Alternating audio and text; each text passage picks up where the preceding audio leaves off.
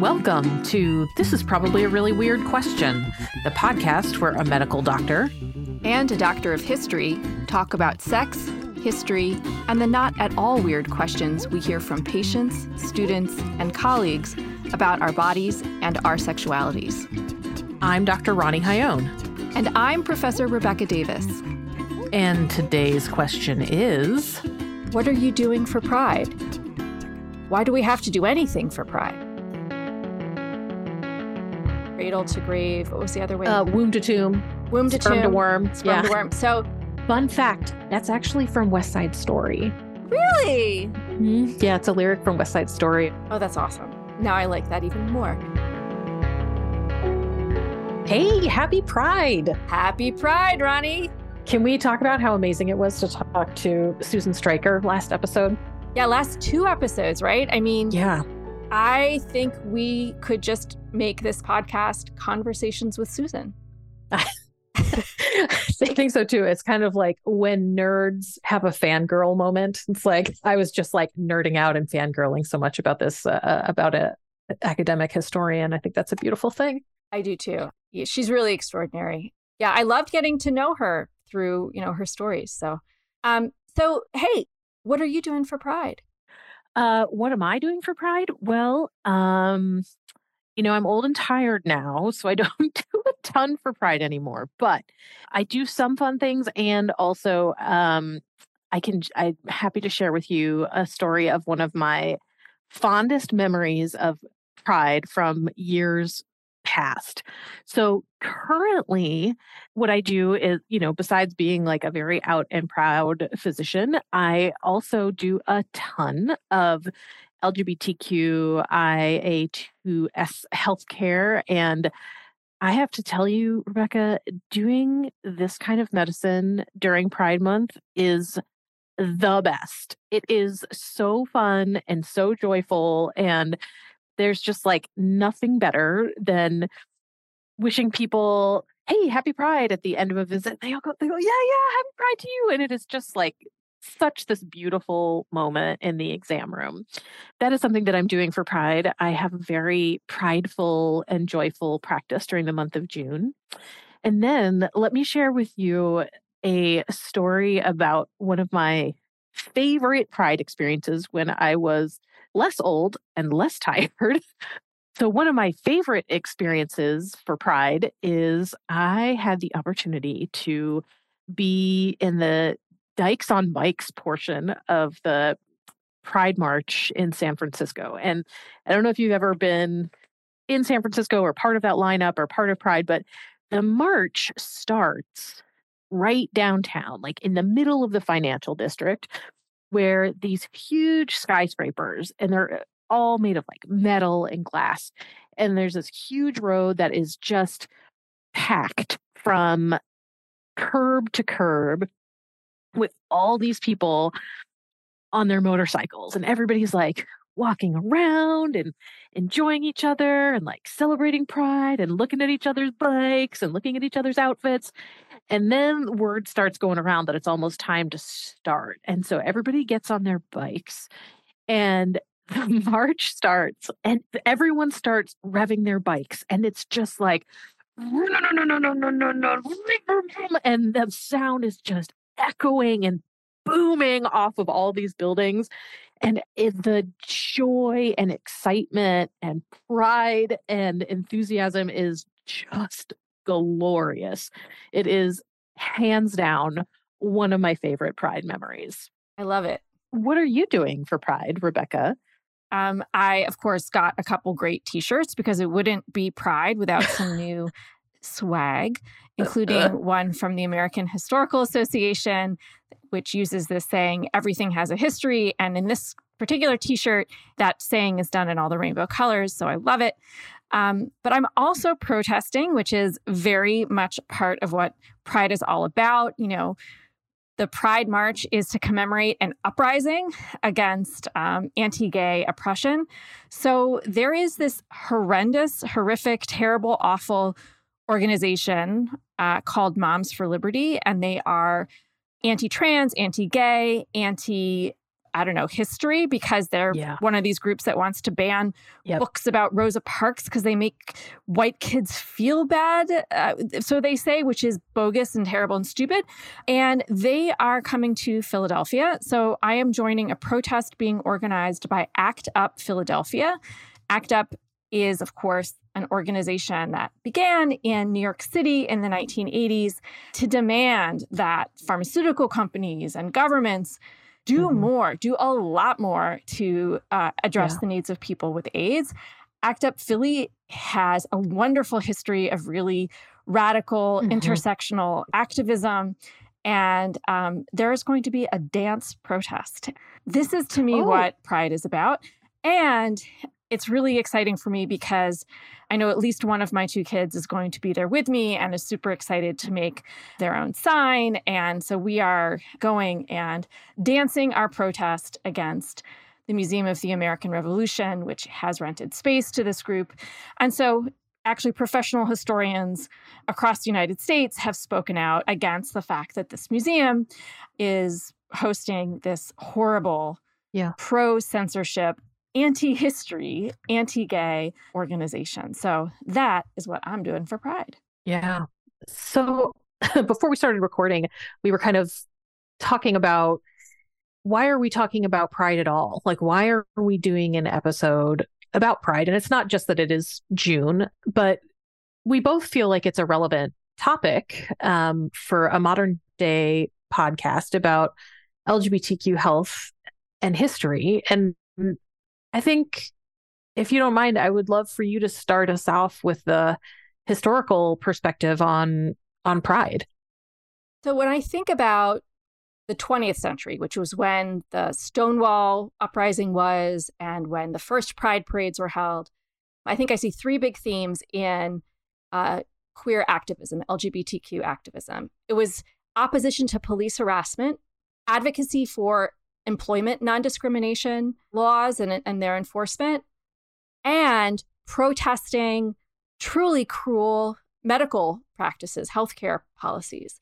And a lot of the activism, whether it was sort of reformist, let's get new laws passed, or if it was liberationist, like let's abolish these whole systems that, or let's, you know, abandon this broken society and create a new one. Those three issues are really present throughout the 20th century and then into the 21st. So I was thinking about pride and thinking about our podcast and was going back and doing some reading and was just so struck by how many of the central figures in gay liberation of the late 60s and 70s, of lesbian feminism and, and liberation of the time, of trans, what wasn't called yet the transgender movement, but what became that movement, how important speaking for themselves in a healthcare setting was to so many of the people at the center of that cause. And how many of the people who were out there protesting, um, it wasn't just about the police raiding the Stonewall Inn in late June of 1969. That was an episode that, for a whole variety of reasons, was like the last straw, and people just fought back as they hadn't in a long time in that way. But leading up to that, so many of these folks had been either forced or consented to go see a psychiatrist who did something like uh, electroshock aversion therapy, Oh, Jesus. or had been, as adolescents, given doses of testosterone, say to boys who were found having sex with other boys or young men, from this idea that more testosterone would make them heterosexual or something. Um, these were trans people who knew that there were medical, surgical options available and were struggling to get physicians to listen to them about the healthcare that they needed.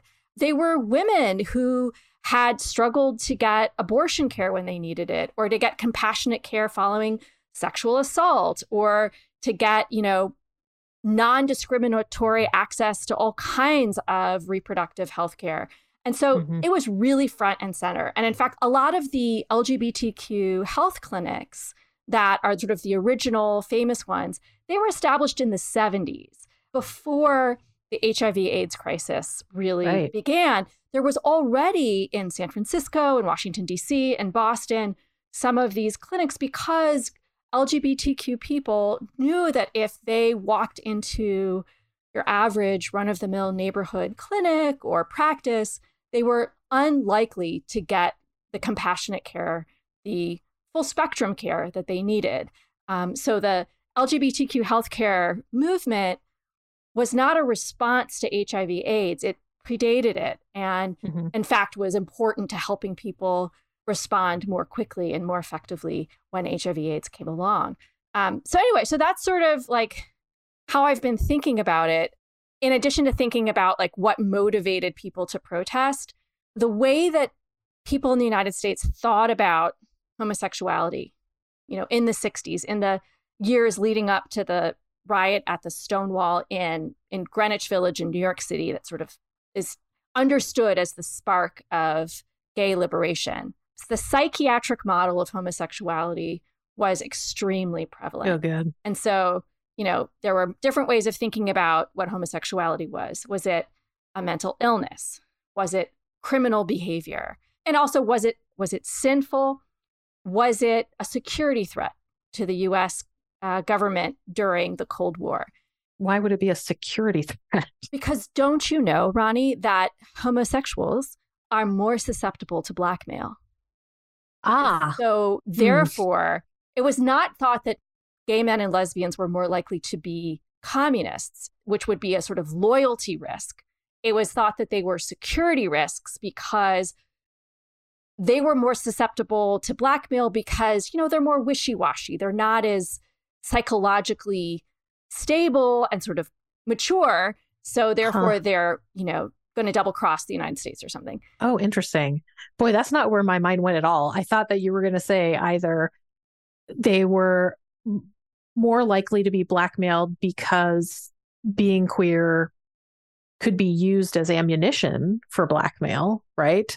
Or that because, you know, what immediately what my mind went to is like, these caricatures of gay men, especially as being kind of weak and effeminate and not able to withstand torture if they if they ever got into a situation where they were being pressed for national security secrets. I, I mean, those were absolutely part of it too, and I sort of see this the second thing you said as part of what I was saying too. This idea that mm-hmm. gay men were just like not mature; they were not able to sort of stand up for principles under pressure. Um, but yeah, that I mean, it was sort of the irony that you're persecuting people on the basis of their sexuality and then saying, oh, but now look how susceptible they are to blackmail on the basis of their sexuality. Right. At any rate, um, so, you know, you have the whole way people thought about what it meant to be gay or lesbian was very much shaped by the medical healthcare apparatus at the time. And so, so much of what people were fighting for was a form of healthcare that put them and their experiences at the center, where their voices were honored. And mm-hmm. bear in mind, this is also when the Boston Women's Health Collective is writing Our Body Ourselves, which was about putting cis women at the center of their healthcare conversations and writing about cis women's health from the standpoint of cis women. So this idea of, you know, the Black women's health movement, a Latina health movement, Asian American women's health movements, these all grow out of these protests in the 70s and into the 80s about being so frustrated when really, really significant things are going on with their health and having mm-hmm. the people who are caring for them not honoring who they are and not respecting that. So, healthcare has been part of LGBTQ activism and protest and central to what Pride was all about from the very beginning. It wasn't just like one night the police show up, people get pissed and they riot. It was right. like so many things leading up to that night police harassment, medical abuse, employment discrimination kind of collide.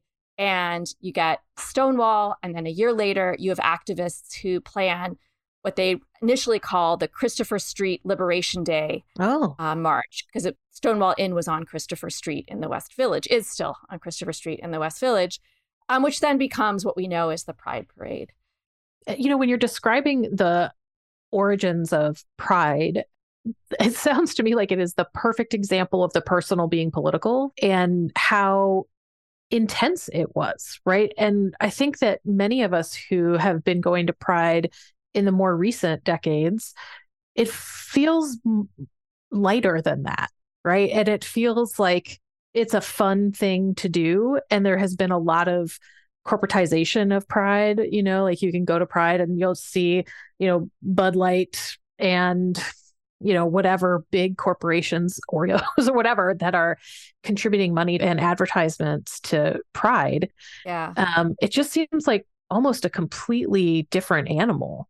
I think that's fair. I mean, so I was just reading this book yesterday, the day before, about the sort of, we have a lot of critiques of what we sometimes called like the neoliberal term in LGBTQ activism. So, one thing that's fascinating is that people who are like working toward LGBTQ equality have been fighting about what should happen at the Pride Parade since there's been a Pride Parade.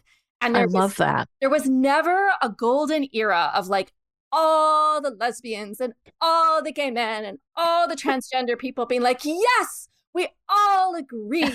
This is this is our movement. We Here's our one. gay agenda. Here's our gay agenda. Here's our rainbow we are united. I mean, and actually at the 1973 Christopher Street Remembrance Day, there were a number of activists, I think, uh, who didn't want Sylvia Rivera, a total badass trans yeah. rights pioneer, speak because they didn't think that trans women belonged on the stage at Pride.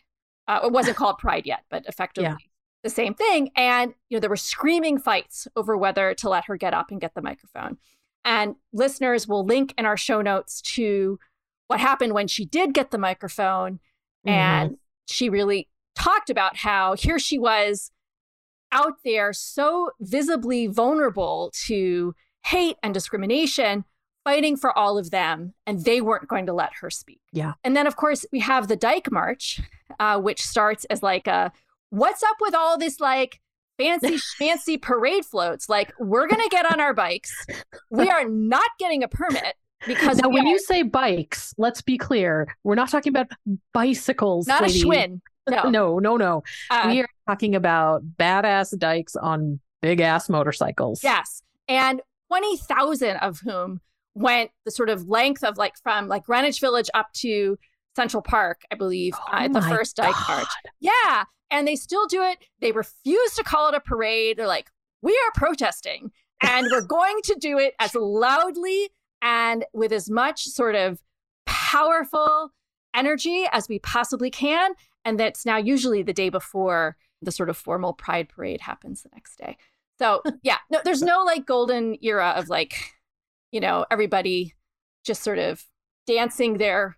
I'm, I'm dancing now, but listeners can't see that everyone in their really color good. of the rainbow doing their right pride dance and you know everyone else applauding for them that never happened yeah i think it's hard to find harmony when you don't ultimately have the same rubric right like are we trying to be accepted and respected within the current system or are we trying to to just like blow up the system and build something new yeah it's fascinating and i think healthcare is such a fascinating place to take up that question because everyone has a body and everybody has a body that ends up needing care of some kind. Like that's sort of non negotiable. but the people who are in the sort of healthcare rights movement of the 1970s, whether it's, you know, cis women and the Boston Women's Health Collective, or it's Black women setting up clinics, or the abortion access movement setting up clinics, or gay liberationists opening up, you know, these healthcare centers. They weren't trying to invent medicine, right? They weren't like, right. let's abolish medical schools. But they also wanted to radically transform what the experience was when a patient went into the office. Yeah. So, like, combine that, like, yes, let's keep the systems that train and accredit physicians, but let's completely, you know, reimagine what happens after that. Yeah. And, you know, I think those conversations are still happening today, maybe not surprisingly, we, for example, when we're talking about queer health or you know i have a colleague who specializes in disability medicine. There's always this tension right between should our goal be to have everybody be able to provide the highest quality of care to this like you know air quotes niche population right? And so meaning should it all be like integrated into one one clinic and we talk about that sometimes with abortion services too like should abortion services just be integrated into like everyday clinical care or are they specialized enough that they need to be siloed in a different clinical setting? And i think you have people on both sides of the fence in both cases right? There are a lot of people who feel like yeah of course like ultimately the goal is for us to build the like nirvana of healthcare, right? That anybody of any gender or sexuality can walk into a clinic and feel confident that they are going to be treated with respect and with the most updated knowledge about standards of care. And that just is not our reality. And so there are a number of patients or, you know, activists or community members who say, yeah, well, that's not my world. And I don't feel safe going into a regular clinic setting. So I really want to be in a clinic that focuses on LGBTQ healthcare or abortion services or disability medicine just because that feels more comfortable for me. I think that that changes visibility in a specific way, right? Like if all of your queer and or disabled patients are going to one place, then you're probably not going to be in the waiting room with very many queer or disabled people. And I think that really changes your perspective of like who's in your community. So we, you know, we have a lot of really like still meaty discussions about what the best way to provide this care is. That is so fascinating. So where do you see in the kind of practice that you have, right? You have such a fun way of putting it. Cradle to grave. What was the other way? Uh, womb to tomb. Womb to sperm tomb. to worm. Sperm yeah. to worm. So, fun fact: that's actually from West Side Story. Really? Mm-hmm. Yeah, it's a lyric from West Side Story. Oh, that's awesome. Now I like that even more. So, going back to our pride topic, like where does pride factor in the stuff that you're doing? I think it factors in in a lot of places.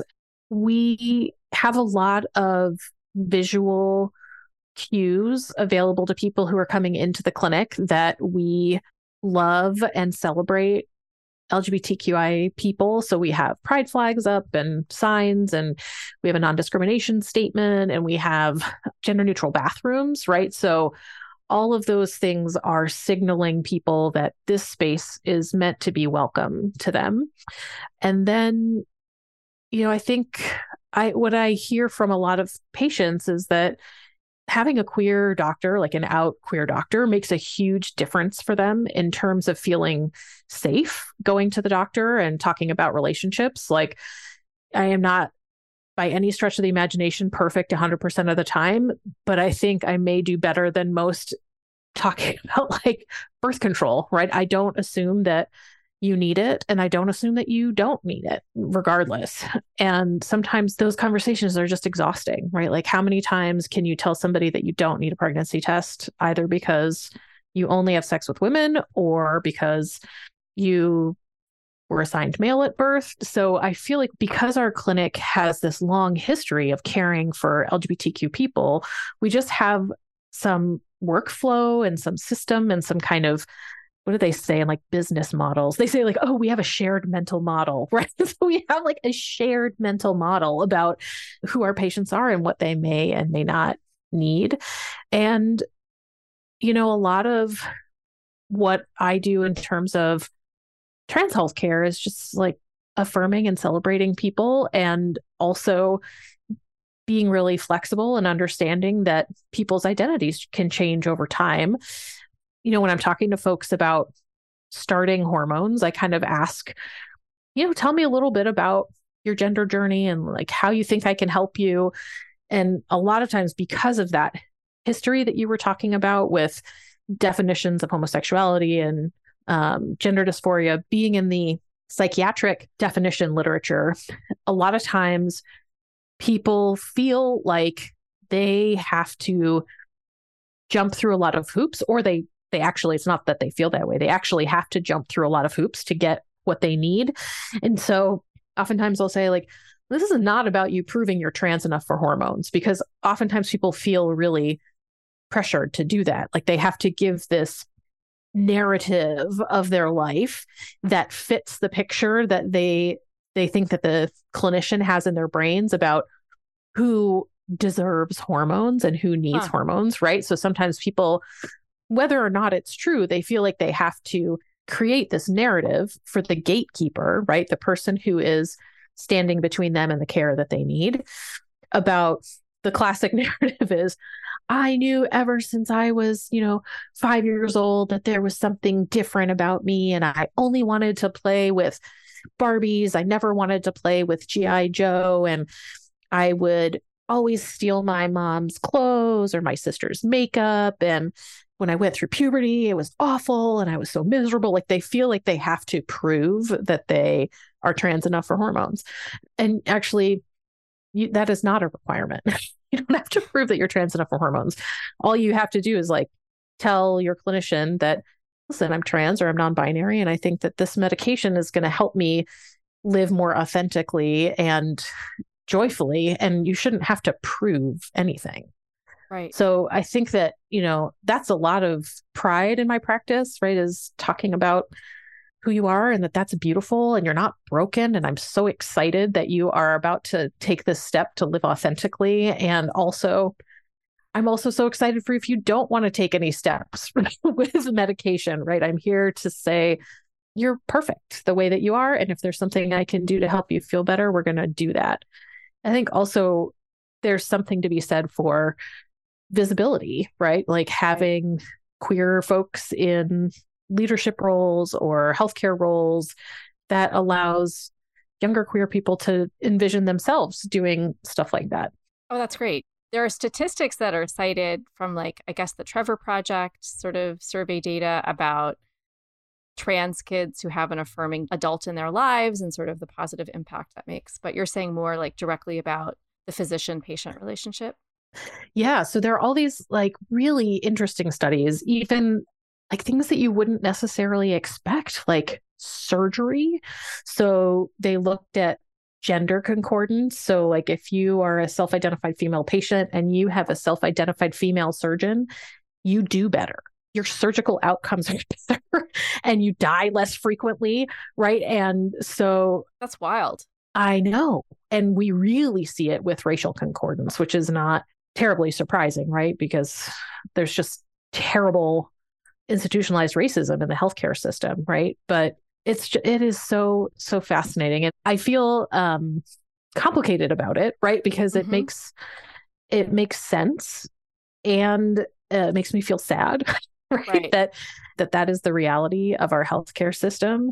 The other thing that is important to know is that we can do all of the cultural competency training that we want and it actually doesn't make that much of a difference what really makes the difference is having concordant physicians right so i think what that speaks to is like we need to be doing a better job of recruiting and retaining people from minoritized populations to become parts of the healthcare system because right. that's really what's going to shift stuff. That brings me back to thinking about what those radical healthcare movements in the 1970s were after.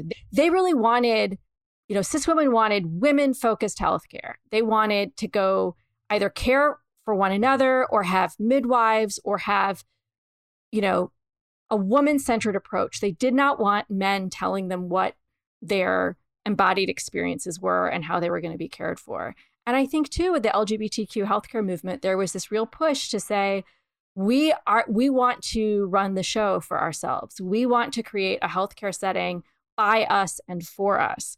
And I think that's really powerful. Yeah.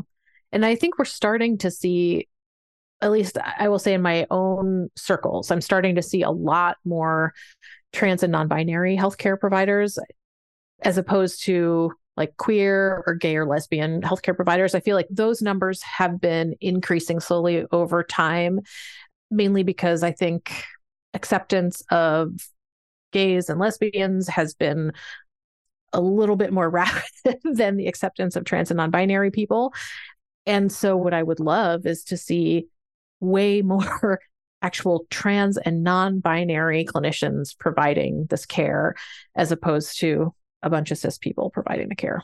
Yeah. Initially, when we were talking about should the, the title of this episode be Why Do We Need Pride? I was like, well, of course we need pride. We need, especially at this time where so much of our news feeds and our day to day life is full of negativity and oppression and hurtfulness um, that it's so special to have a time where we can actually be joyful and celebrate our queerness. You know, there's something radical about joy, and there's also something really radical about rest. And so, from that perspective, I was like, yeah, of course we, of course we need pride. And then when I was on vacation, Rebecca, Kathleen and I were in the pool, just like, you know, floating around, like being totally luxuriating in our time away. And off to the side, there was this group of women that were also very much enjoying their vacation and talking loudly. and one of them was talking about how some female relative of hers like was getting married to her same-sex partner and they were engaged and this person at the pool was on a rant about how it's in the Bible and I don't agree with it. And I'll come to your wedding, but I'm not going to stand up in your wedding. I'm not going to do anything to like participate in your wedding because I don't believe in that. And that was also juxtaposed with like, I love her and she knows that I love her and I'm always here if she needs me, but that's wrong. And I was like, well, see, this is this is exactly why we need pride because that person, I'm sure, doesn't feel seen and really loved and supported. Oh, she also said she called to tell me that she was engaged. And I said, I love you. I'm always here for you. But I wouldn't say congratulations because I don't believe in that. I was like, oh, what a heartbreak. You know, yeah. like I can just imagine being that young person and calling a relative and being like, I'm so excited to tell you that I got engaged and having them be like, okay, I love you and I'm always here for you. And how that would feel so, could potentially feel so deflating and sad.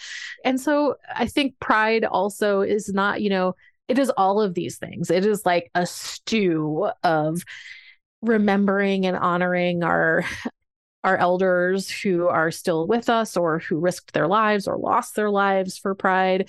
It's about radical queer joy.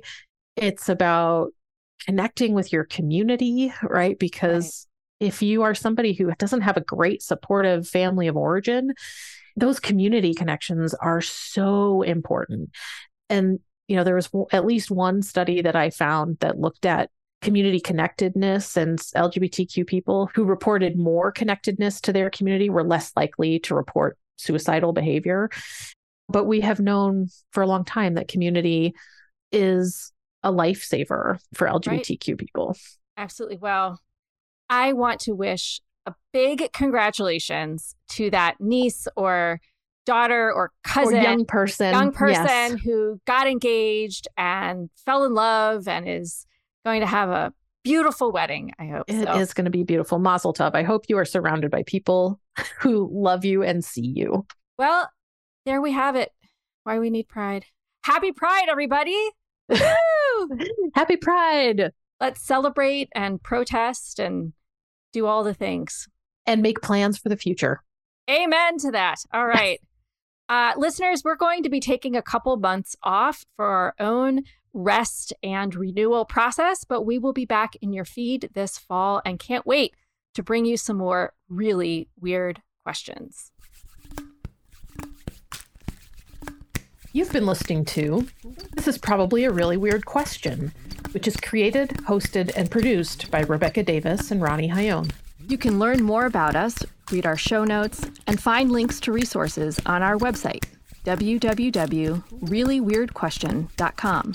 Follow us on Twitter at A Really Weird Pod.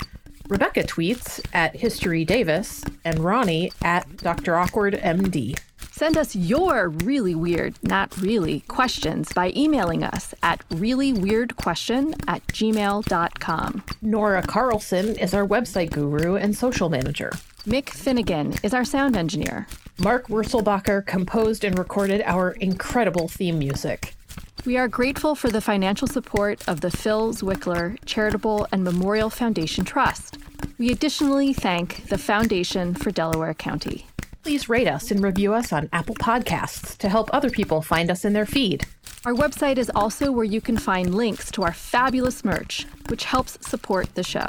Thank you for listening and keep on asking those questions.